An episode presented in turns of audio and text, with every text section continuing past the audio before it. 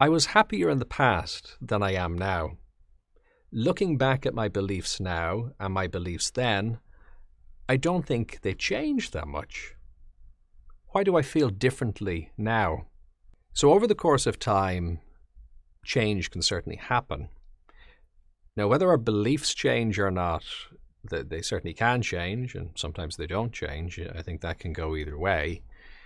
But if you think they've remained the same, it probably is good reflecting on that and, and just making sure of that because uh, they may have changed, but you mightn't have noticed them changing. So that is one possibility. So it's not necessarily the case that we have a, a, perfect audit trail of all our belief systems through the past right up to this moment that we can compare and contrast. But at least roughly, approximately, what you can do is you can stop and maybe connect with a moment in the past as an anchor point. You can think back to a time in your life and just question maybe what some of your driving motivators were and some of your belief systems and just kind of notice those at that benchmark in time. And then do the same thing with today and maybe notice what's particularly guiding you today. What are the main assumptions that are operating either in the foreground or the background of your life?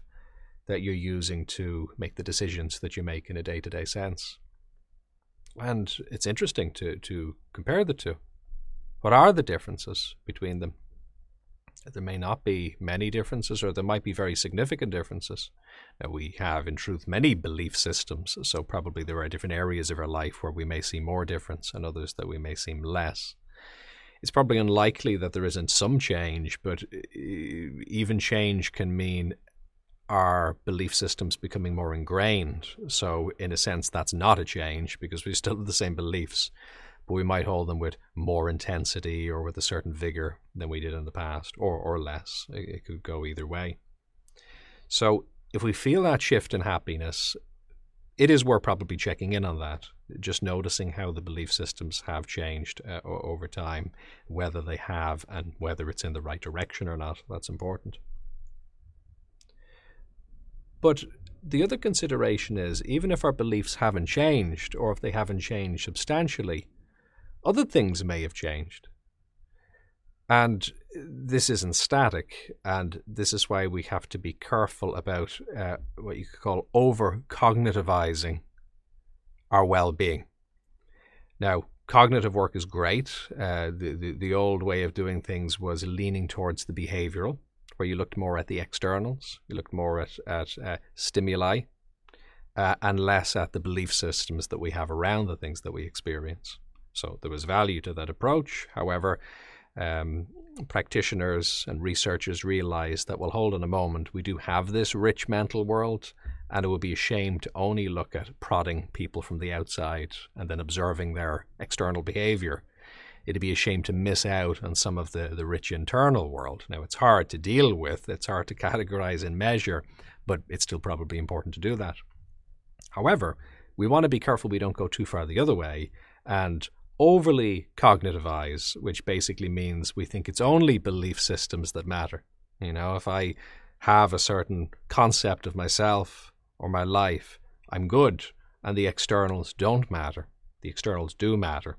And this is why, you know, if you think of cognitive behavioral therapy, CBT, for example, that's why it's got the words cognitive and behavioral in there, because we're looking at the external aspects of our behavior, uh, looking at the cognitive, and hopefully, as much as possible, we're looking at the environment that we're in as well. Sometimes the model that's used in research psychology is biopsychosocial. So the biological, the psychological, and then the social world that we're in but we could, you know, probably talk about the environment there as well. Things like daylight levels absolutely matter. Things like uh, ergonomics even matter. You know, if you're working all day in a very uncomfortable environment, regardless of your belief systems and regardless of your behavior in the sense of that you're trying to sit up still, regardless of your social supports, you know, there's going to be an issue there simply because you're sitting on a damn uncomfortable chair over the course of hours. And if you're doing that each day, that's going to cause problems. So there's a few areas to look at and to consider. So, from the point of view of happiness changing over time, that is something to consider here because it, it could be that your belief systems have changed, have stayed the same, but what has changed is your environment or the social environment you're in or the, the places you are or the work you're doing, etc., even though your belief systems have remained the same. And it is interesting how, you know, what we think is sometimes a perspective from the past that is constant. It's interesting how, when we look back on it, how maybe it isn't what we thought it was. I had a recent example of this that um, I was walking down by the beach and I seen kind of a, you know, kind of an earthen kind of mound. You could call it kind of a cliffside, but it was very small. It wasn't that tall. You just you could climb up it if you wanted to. And I, I just had a memory of when I was a kid and remembering my father climbing what appeared to be a cliff. so I was standing then there. I was watching him climbing up the cliff, it was big. It was a massive kind of Mount Everest type uh, experience. And then I remember him climbing up to the top, but I remember us walking around. There was obviously a walkway up and then meeting up, up at the top.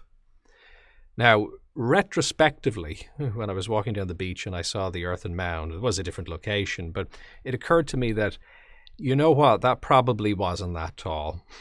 It's because I was small and it looked big proportionately.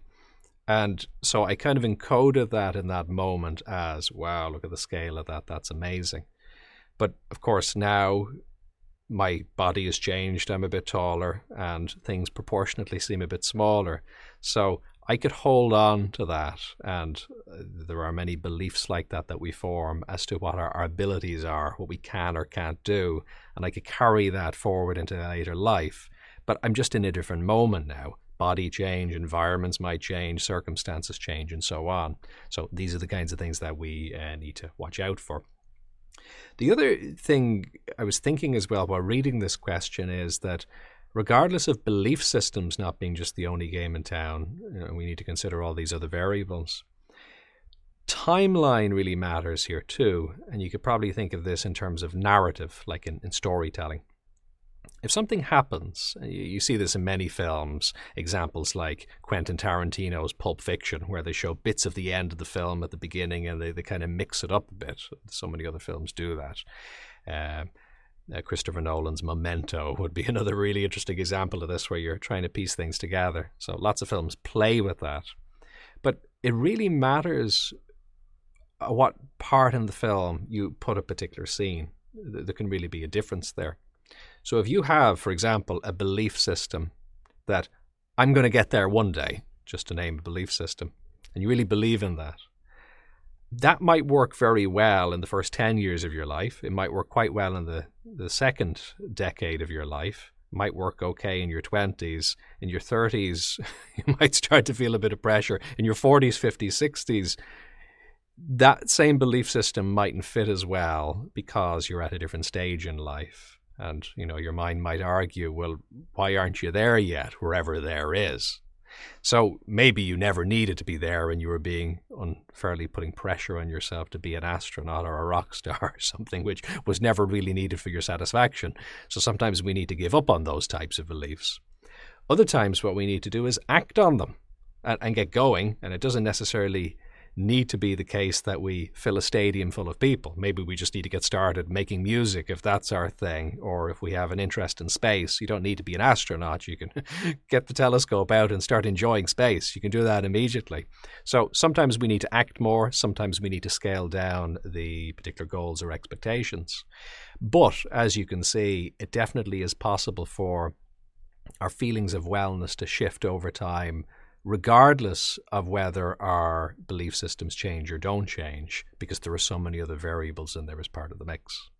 So, uh, as a pure practical action point, I wouldn't worry too much about whether belief systems have or haven't changed over time. More the question is who are you today? How are you today? Are your belief systems fit for purpose? If so, great, carry on. If not, change them, work with them, develop them. Belief systems really are only software that runs, and you know sometimes you will have a bit of old software which doesn't really need updating. It just does the job perfectly fine. But other times it won't be compatible, and it will need some updating.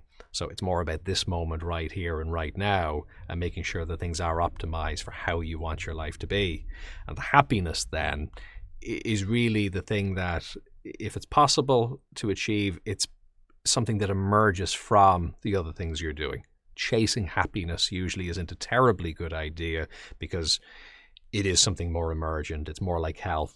You know, if you try and be healthy and you put a lot of effort into it, that, that's not actually possible. You can't just choose to be healthy, but what you can do is choose to eat well, choose to be active, choose to have good social connection with other people, do interesting things, expand your mind, etc. And guess what? All of that tends to lead to you being healthy, and something along the lines of happiness tends to emerge, which is a much more effective strategy usually than trying too hard to chase it.